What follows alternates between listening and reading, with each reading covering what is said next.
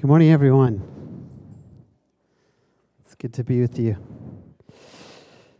Uh, thanks, Jenny, for leading us to this morning. That song just made me think of uh, a recent experience I had with it, and it was in a room of pastors at the uh, Mennonite Brethren Pastors Retreat in Kelowna, and I had the opportunity of leading them all in worship and introduced this song, "The Goodness of God." We just sang it, and uh, during the day they had testimonies and they were sharing and really really hard stuff like uh, people battling with cancer death um, chi- children that have left home and really really hard struggles. And i, I just kind of second guessed myself. Maybe i shouldn't be singing this song the goodness of god. Things don't seem very good right now. Maybe we should do a song about the trials of god or the suffering of life. And uh, I just felt, yeah, we'll still do it. We'll still sing the song. And the, the, the reference to the song, the goodness of God, comes from this quote from the Psalms um, Surely your goodness and mercy will follow me all the days of my life. And the, the word follow it is better, I think, interpreted pursue or like chase after. And, um, and these pastors in the room, they had a, understanding of this because when I led this song, even after these really deep, hard, hard stories, just this amazing response to worship hands raised, tears coming down, just like totally surrender to God and singing this at the top of their lungs. All my life, you have been faithful, and your goodness is running after me. And uh, I say that just, I guess, um, to be inspired that that uh, God's goodness doesn't have to be only when things are easy or great, but God's goodness can be seen even in the in the midst of difficult. I look around this room and I see, yeah, real situations, real things that are going on, and uh, His His goodness is running after us. I think is a great segue too into what we're going to be focusing on for the next three weeks.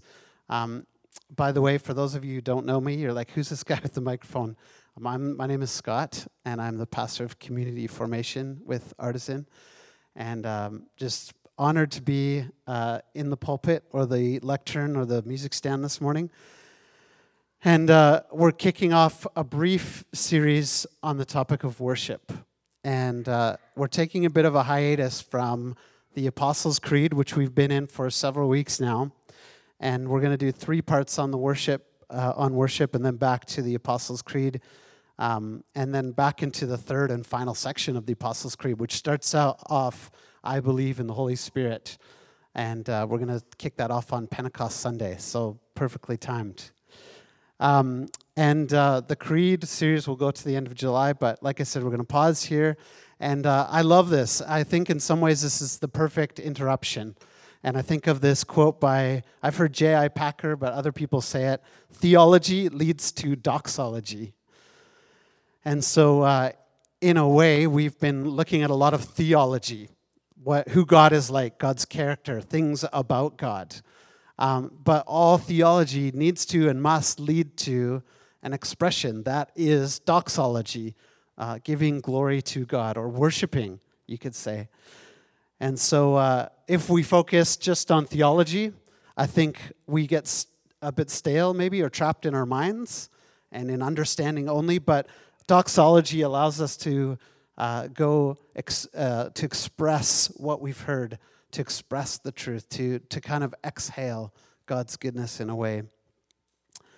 Uh, so hopefully this these next three weeks will be a bit of a chance to exhale and to pause, to reflect on what we've been looking at, the goodness of God, who God is in all the various forms.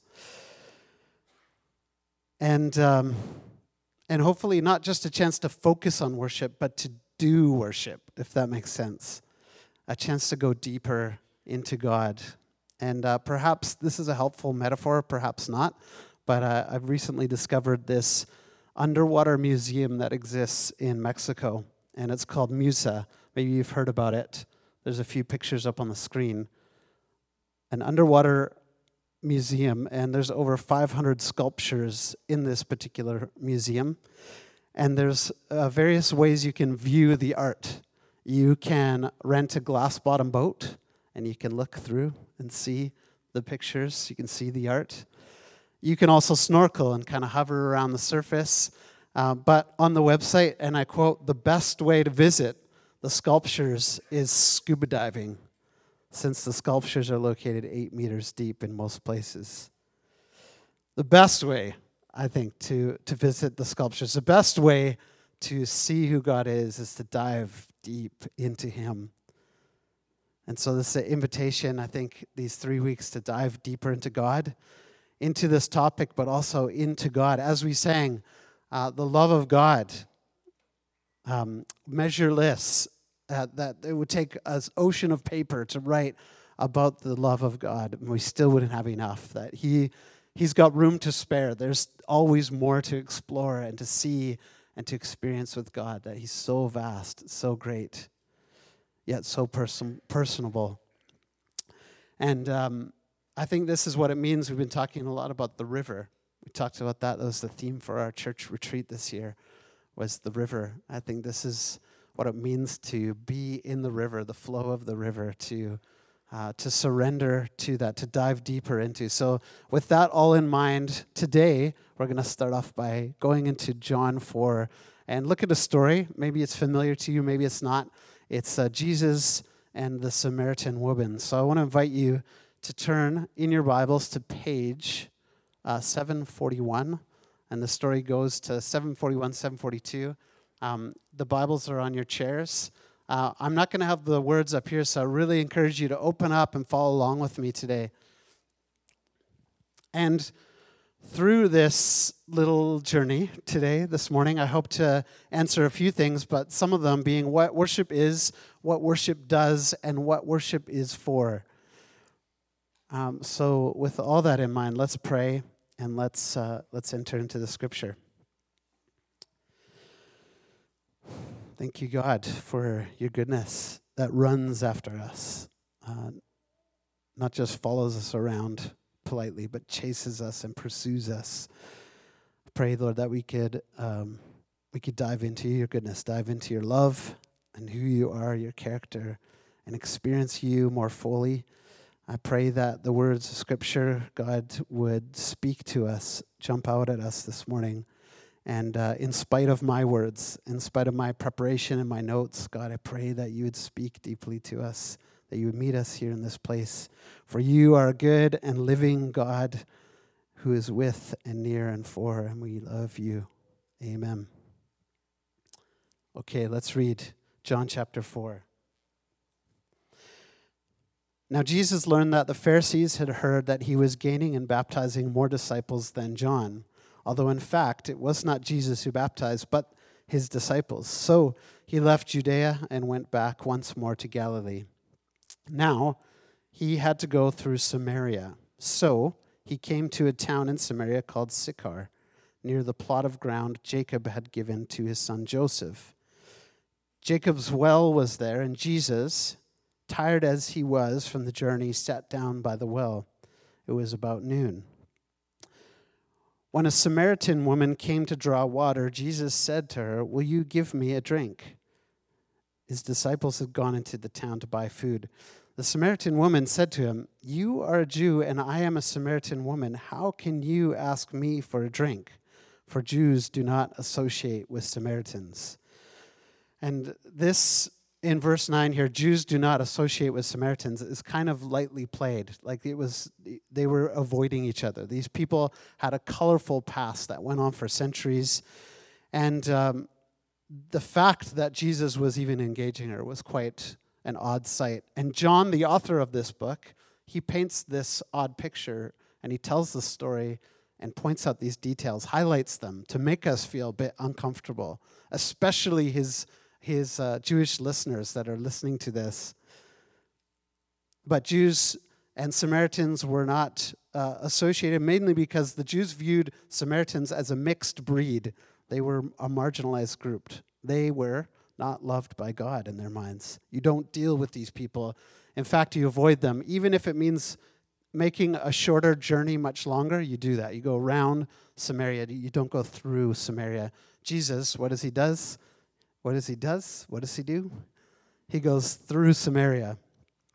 And also, another thing that's a little bit strange you might not pick up from the text is it's in the heat of the day. Most people, from what I understand, would draw their water in the mornings when it was cool. And this woman is in the heat of the day at noon grabbing water from the well. So some say that there might have been uh, more going on there, that she was trying to avoid people, that she was carrying some shame from her past. So she just didn't want to deal with that. I'm going to the well, even if it means I'm going to sweat my body. I'm going to go to the well and ignore these people. I'm going to get away from all the talk and all the gossip, and I'm going to I'm going to go here in a calm place. Lo and behold, she runs into Jesus. He's there, and he asks for, for a drink of water. Simple enough. Let's read on. 4 verse 10. Jesus answered her, If you knew the gift of God and who it is that asks you for a drink, you would have asked him, and he would have given you living, living water. Hmm, living water. And we, we know when we're reading this story, we know it's Jesus and we know a bit about Jesus and who he is. So we know, and we jump maybe right away to there's some spiritual things going on here. There's something greater than just water. But she didn't really know that at first. She's just having this conversation with Jesus and she's seeing maybe there's something deeper here, but maybe it's physical. So yeah, I'm curious about this living water, and I think John does this on purpose. So the woman's curious. She's wondering is there a better source of water than the one I've been drawing from? And interesting to note, living water was also a phrase that people used in that day to refer to water that was flowing and clean, like a stream or a river. So she's like, if you know of a better source, then tell me, I want to know. I want in on this better source, this living water. And Jesus is referring to a better source, a full and unfailing flow, similar to a fresh stream or river, but better. And we find out why it's better. Let's read ahead. John chapter 4, verse 11. Sir, the woman said, You have nothing to draw with, and the well is deep. So she's still trying to get this physical, she's still in the physical world here. How are we going to get the living water? And you have nothing to draw. The well's deep. Where can you get this living water? Are you greater than our father Jacob? So she's referring to the person that built this well, the, the well of Jacob, and gave us a well and drank from it himself, as did also his sons and his livestock. Are you greater than this? Jesus answered, Everyone who drinks this water will be thirsty again, but whoever drinks the water I give them will never thirst.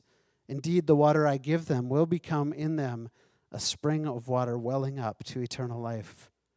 The woman said to him, Sir, give me this water so that I won't get thirsty and have to keep coming here to draw water. Jesus is promising that her thirst will be quenched and not just in a physical way, but a spiritual way. So, of course, now she, her curiosity is captured. She, she wants what Jesus is talking about. Let's keep reading in verse 16. He told her, interesting response. So, the whole water conversation, yes, I'm in, tell me where it is. And he says, Go call your husband and come back. Okay. She's like, I have no husband, she replied. Uh, Jesus said to her, Yeah, you're right. When you say you have no husband, the fact is you've had five husbands, and the man you now have is not your husband. What you have said is, what, have, what you just have said is quite true. Sir, the woman said, I can see that you are a prophet. So I don't think, there's many ways you can read this. I don't think Jesus is being like, hey, hey, girl, you got five husbands. Like, let's deal with this right now. I think I think what he's doing is he's showing her a little bit like, "Hey, I know you. I see you. I'm here. I'm not I'm not just this passerby. There's something more. There's something more here." So she says, "I see that you are a prophet. You the gift of prophecy is obviously in you. No one's ever told you this." And maybe in a way the ball drops for her a bit. She realizes something deeper is happening.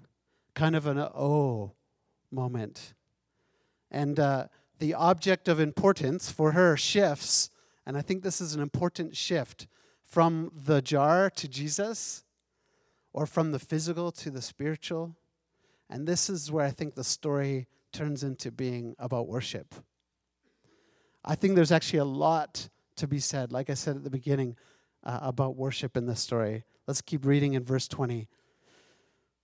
And we're going to see this word mentioned about 10 times in the next few verses. Verse 20 Our ancestors worshipped on this mountain, but you Jews claim that the place where we must worship is in Jerusalem. Woman, Jesus replied, Believe me, a time is coming when you will worship the Father neither on this mountain nor in Jerusalem. You Samaritans worship what you do not know. We worship what we do know, for salvation is from the Jews. And then this famous verse, maybe you've heard it, maybe you've not, if you've been raised in the church, verse 23 Yet a time is coming and has now come when the true worshipers will worship the Father in spirit and in truth, for they are the kind of worshipers the Father seeks. God is spirit, and his worshipers must worship in the Spirit and in truth.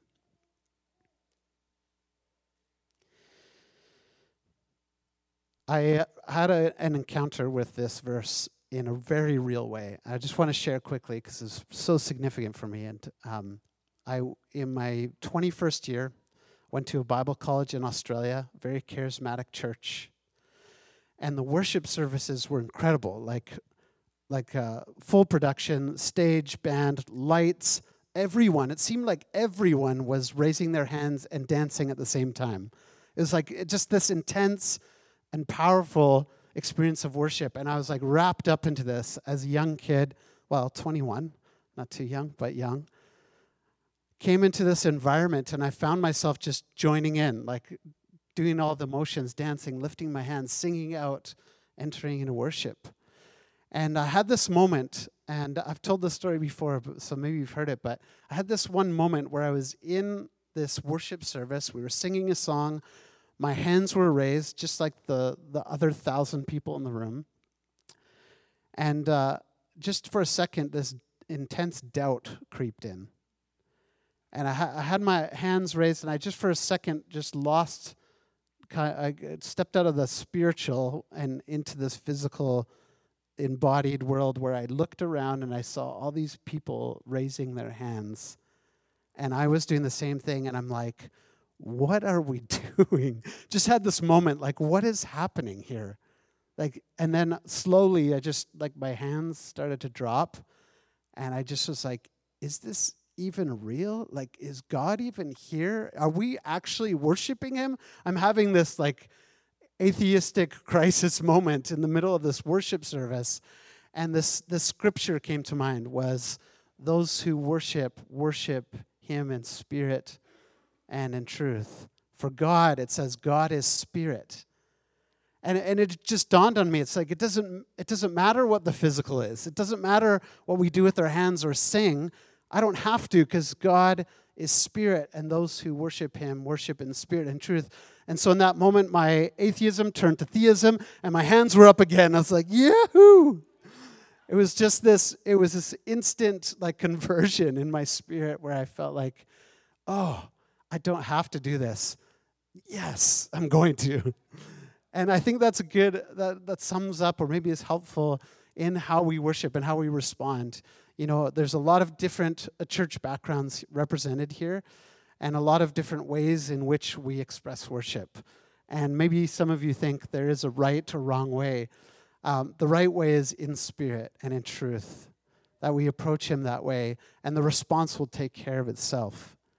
And the word, it's so interesting. The word that's mentioned 10 times in this passage is proskuneo. And it is a Greek word which is translated worship or adore or bow down, lay prostrate, fall down before.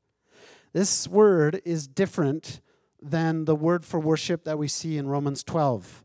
Maybe you're familiar with that passage in verse 2. Offer your bodies, Paul says, as living sacrifices, holy and pleasing to God. This is your true and proper worship. So there he's talking about a lifestyle of worship. And the word worship there is translated more service. So, how we serve God is our worship to Him. And I kind of wish we had more words to describe worship than our one in the English language. Like in the Greek language, I think there's like six different ones. And so the one in Romans 12 is talking about service. There's other ones that talk about uh, sacramental duties and things like that. Uh, John 4 is talking about bowing down. It could be an actual physical bowing down, but what I think it's referring to is a heart posture to bow down, to lay down. Another translation of that word, proskuneo, is doing reverence. I love that. I love, mostly just I love it because it's improper English. And if you've hung out with me, you know that I love improper English because I don't know grammar. I don't do the grammar so well. But this, this phrase just stuck out to me doing reverence. It's active, it's this attitude of reverence. Thank you. Oh, I guess my, my mouth is dry.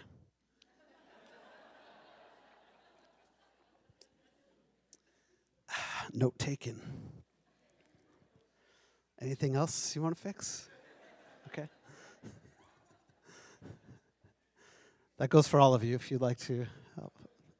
Uh, where was I? Doing reverence. That's what I was doing. Yeah, I just I love this. It's a, an active phrase that we we enter into as worship. Worshiping in spirit and truth is is doing reverence. A question for you this morning: What are you doing reverence to, or where in your life are you doing reverence? Where where does that take place? Because I think it happens not just toward God, it's not just toward a deity, but I think we do reverence in other places in our life. I think we bow to other things. So, what are, what are we bowing to? And this affects us and it shapes us, the way we worship or what we worship. And uh, James K.A. Smith, he's got two great books. One is Desiring the Kingdom. He's got other great books too, but these are two good ones. Desiring the Kingdom, and one that we might be more familiar with is uh, the next one, You Are What You Love. We did a table group on this last year, I believe. And uh, in it, he talks about this anthropology of desire. And he states that we are desiring beings, beings, not just thinking beings. So he's talking about education, he's talking about worship, that it's not just enough to think or to understand, I think, for, for therefore I am. Uh, but it's what we love is what shapes us. And he says, We are what we love, and our love is shaped, primed, and aimed by liturgical practices that take hold of our gut and aim our heart to certain ends. Uh, and in this quote, he's not just talking about church or sacred liturgical uh, practices, he's actually referring to different ways in which we bow. So he uses the example of a mall, or um, you know, we could put in our fill in the blank there. But what other liturgical practices in our life, like Netflix, like you know, fill in the blank? What things are shaping us because we are desiring beings? So with it, with this in mind, I think worship can look uh, a number of different ways. And instead of talking about them or speaking them, there's a there's a few images here on the screen that show a number of different forms of worship and worship happening.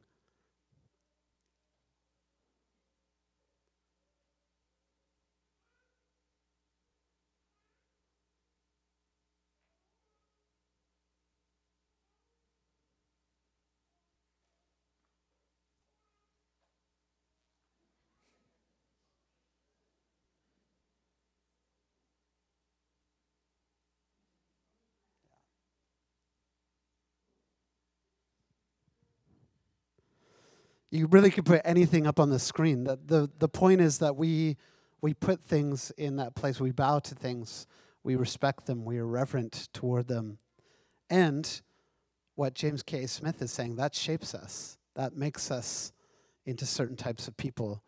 And so the question is then, what is shaping us? What are those things that we're bowing to? And these things are not bad in and of themselves, but when they take the center spot, as Lance was talking about last week. That spot is supposed to be reserved for God, but when we when we kick him out of the center of the garden, if you haven't listened to the podcast or you weren't here last week, please do. It's a powerful moment where we just yeah, just reminded again that Jesus is is supposed to be in that center spot. When we kick him out, that's when I think is problematic when those things are a primary source of our identity, uh, they fail. But like we sang this morning, God's love, His goodness, who He is, is an unending well. And this is why we shape our gatherings this morning. We're, we're, part of a, we're part of a shaping experience right now. And another word for that is formation. But this is why we structure our gatherings like this the four movements of entering. We have a prayer, we say an opening prayer together. We come into the space with intention. Hearing, which is part of this moment, and the scripture hearing, and uh, all the, the parts in there from uh, into the sermon. And then responding is after where we respond to the word. We do that in multiple ways. We come to the table, which we're going to do again today. We, we sing songs of worship, we pray, and then we're sent out again. This is, this is why we shape our gatherings like this. And hopefully, what it does, it shapes us, it refocuses us, and it refocuses our desires. How many times have you come to a gathering on Sunday and you're like, oh, right, like reminded again? Or, oh, yeah, I've put that thing in the middle of the garden again, and it's not supposed to be there. And we do that again and again and again and again because we're always battling who gets the center spot who's, who's getting the focus of our attention, the focus of our worship. And I, I want to camp out here on the hearing part because we're in that moment right now, but also, again, it's kind of referring to this theology to doxology. So we hear and then we respond. Even in this moment, doxology could be happening or response could be happening in our spirits. And it's all it's about revelation and response. We hear something, we learn it, feels that it's true, it resonates in us, sometimes even causes emotion or thought or curiosity, and then we respond out of that. Um, the lectionary reading today, for instance, Psalm 148, just filled with these radical statements about who God is. And then it says in the response, let them praise the name of the Lord. For at his command they were created, and he established them forever and ever. He issued a decree that will never pass away. That psalm, Psalm 148, was filled, just filled with attributes and uh, titles of who God is and what he's doing.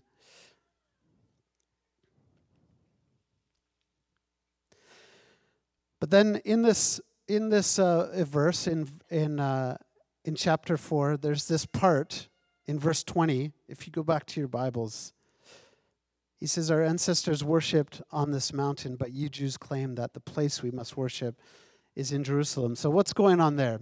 And just humor me for a moment and follow along with me. I promise you it's going to be worth it, but we're just going to kind of nerd out a little bit on uh, the story of Christian worship throughout the entire biblical narrative. I promise you it's only going to take a few minutes. Um, but as we chart the history and the narrative of Christian worship, I think that there's stuff to glean from this. So we start in Moses' tabernacle. And here's a picture of the tabernacle. Moses was instructed to build this thing, and the Israelites, who were nomadic people, were traveling around. And actually, people think that this was a model of the relationship of God and Adam and Eve in Eden, that the presence of God was with them so real and so true they could converse with him. And so Moses is kind of recreating the Garden of Eden in a way. And so you have an entrance, which you can't clearly see, but it would have been a colorful doorway, and around would have been a white uh, cloth barrier. So you could come in, and in the middle there was a place to sacrifice animals, and that blood would then go into the holy place, which was in the tent, and in the holy place, there was even a Holy of Holies place, the most holy place. So they would take the blood to atone for the sins of Israel. They'd take the blood and pray for the people, and only a priest could do that. Not everyone could enter the tabernacle. So skip forward a few thousand years or a few hundred years, and we have the temple, which is modeled after the tabernacle. So Moses' idea of the tabernacle is rebirthed in the temple. It's a stationary place now where you can kind of see the similar elements here. The, the most holy place is quite large and quite, uh, it's a huge structure, but there's still a place for sacrifice. There's also the washing basin, which we saw in the tabernacle too. And there's this, cor- uh, there's this wall that surrounds it because not everyone can enter whenever they want, but only the priests who were commissioned to do that could go in. Skip forward, we go to Herod's temple, which is kind of a refurbishment of this, except it started becoming corrupt and was used to glorify the position of the Herod, of the uh, of Herod. And in John 4, we come here in this story with the Jews and the Samaritans and this common ground of the Jacob's Well story. And then we get to where Jesus changes things. And he says, A time is coming and now has come where true worshipers will worship, not on this mountain or in Jerusalem, but in the Spirit and in truth. And just a note about this that we are on the other side of this story now. So he's talking about something that's going to happen. And now we're looking at it. It's happened. This has happened. Jesus has changed this. And it's easy to understand this phrase of spirit and truth negatively to mean that worship is no longer tied to sacred sites. But what does it mean positively? And I like to I like what Eugene Peterson wrote and how he translated this passage. John 4, 23, 24 in the message says, Your worship must engage your spirit in the pursuit of truth. That's the kind of people the Father is out looking for. Those who are simply and honestly themselves before Him in their worship. God is sheer being itself, spirit. Those who worship Him must do it out of their very being, their spirits, their true selves, in adoration. I think this is right. I think there's a, an essence of like, yes, out of who you truly are, but also, I would add to that is also the worship, worshiping through the Holy Spirit. And in the previous chapter in John 3, we see what it means to be reborn in the Spirit.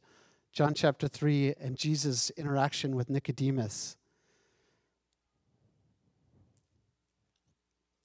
And the story, thankfully, does not end there.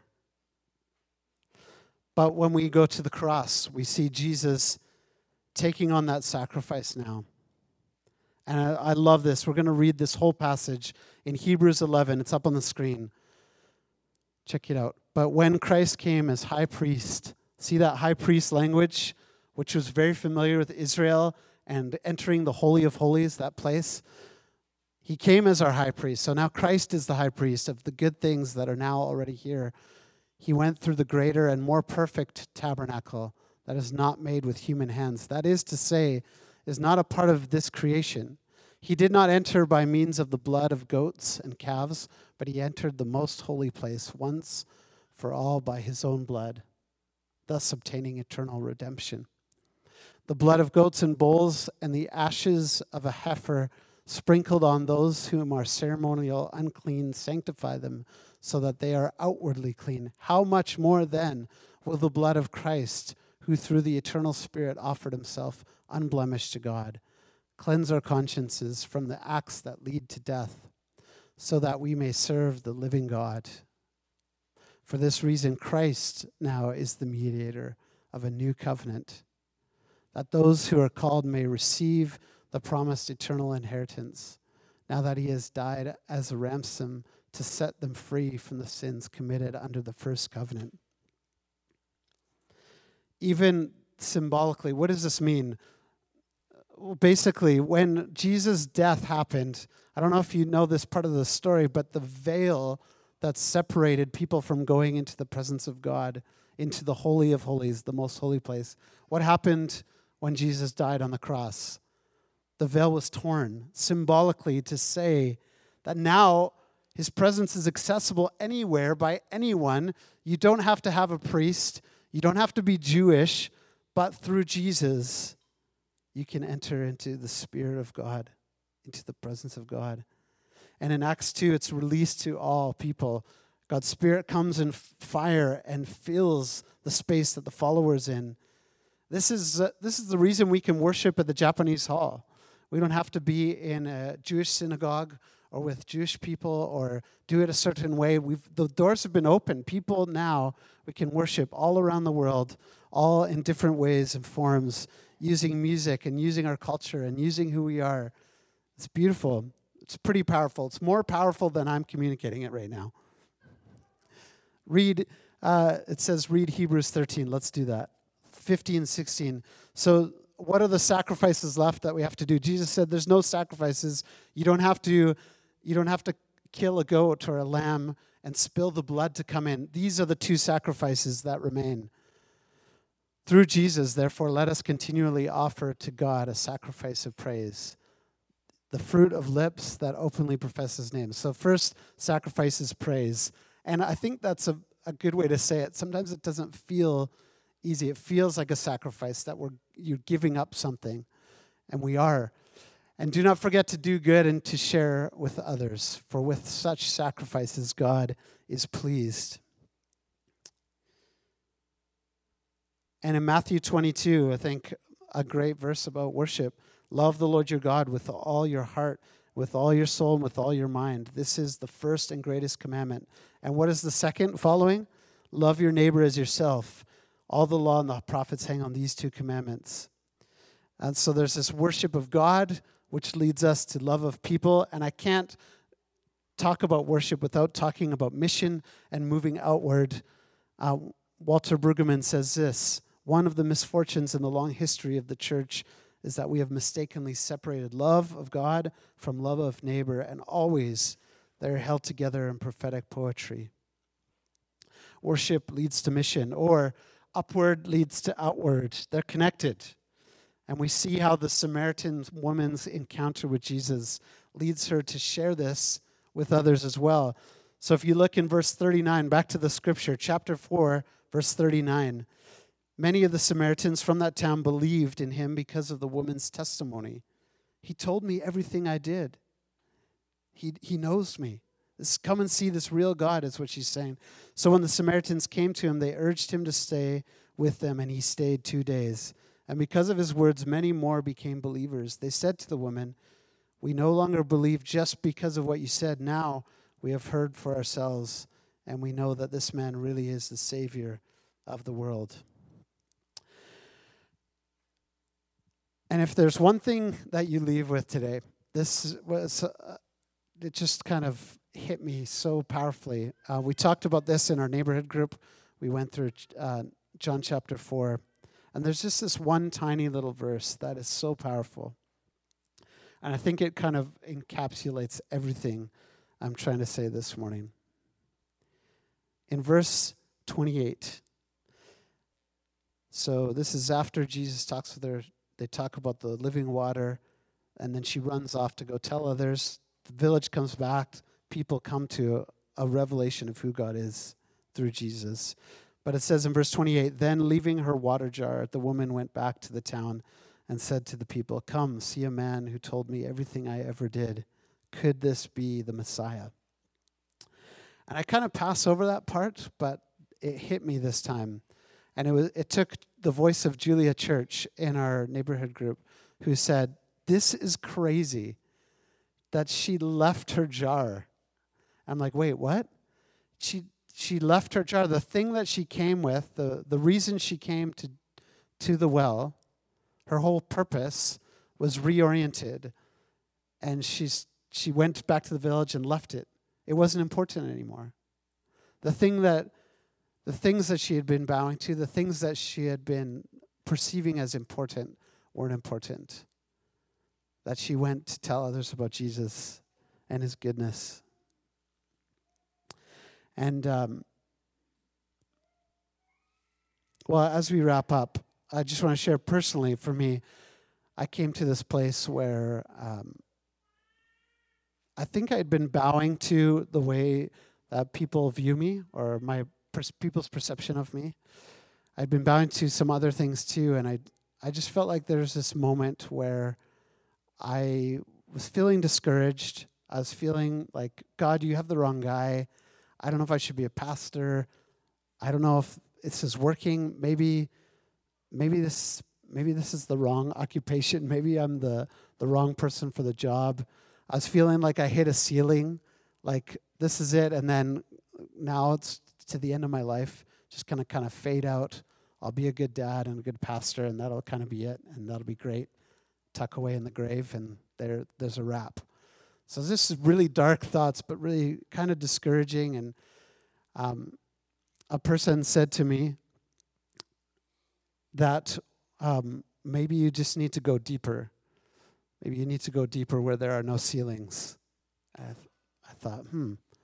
I've been, I've been trying to achieve, I've been trying to go above and do stuff, when in fact, I think the call was to go deeper. And I think the call is to go deeper where there are no ceilings. Because God is a vast ocean. We can swim in Him. We can, there's so much to explore. 1 Corinthians 2, verse 10 in the message says, The Spirit, not content to flit around the surface, dives into the depths of God. And it's in that place I want to I want to come and have complete surrender. Or as Jenny sang this morning, keep us far from our vices and deliver us from these prisons. We we have so many things that we bow to, that we come to, that we worship, that are shaping us. But God's inviting us to go deeper, to go deeper into Him. And so, with that, I want to invite us to come to the table.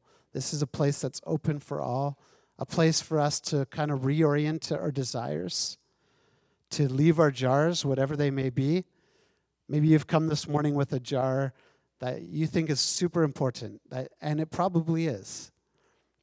But you've come with something that you're fixated on, that you're focused on, and maybe God's calling you to lay that jar down and come and pick up a new one, and come and be filled, and come and go deep into Him. Uh, so, with that, let's pray and then we'll come to the table.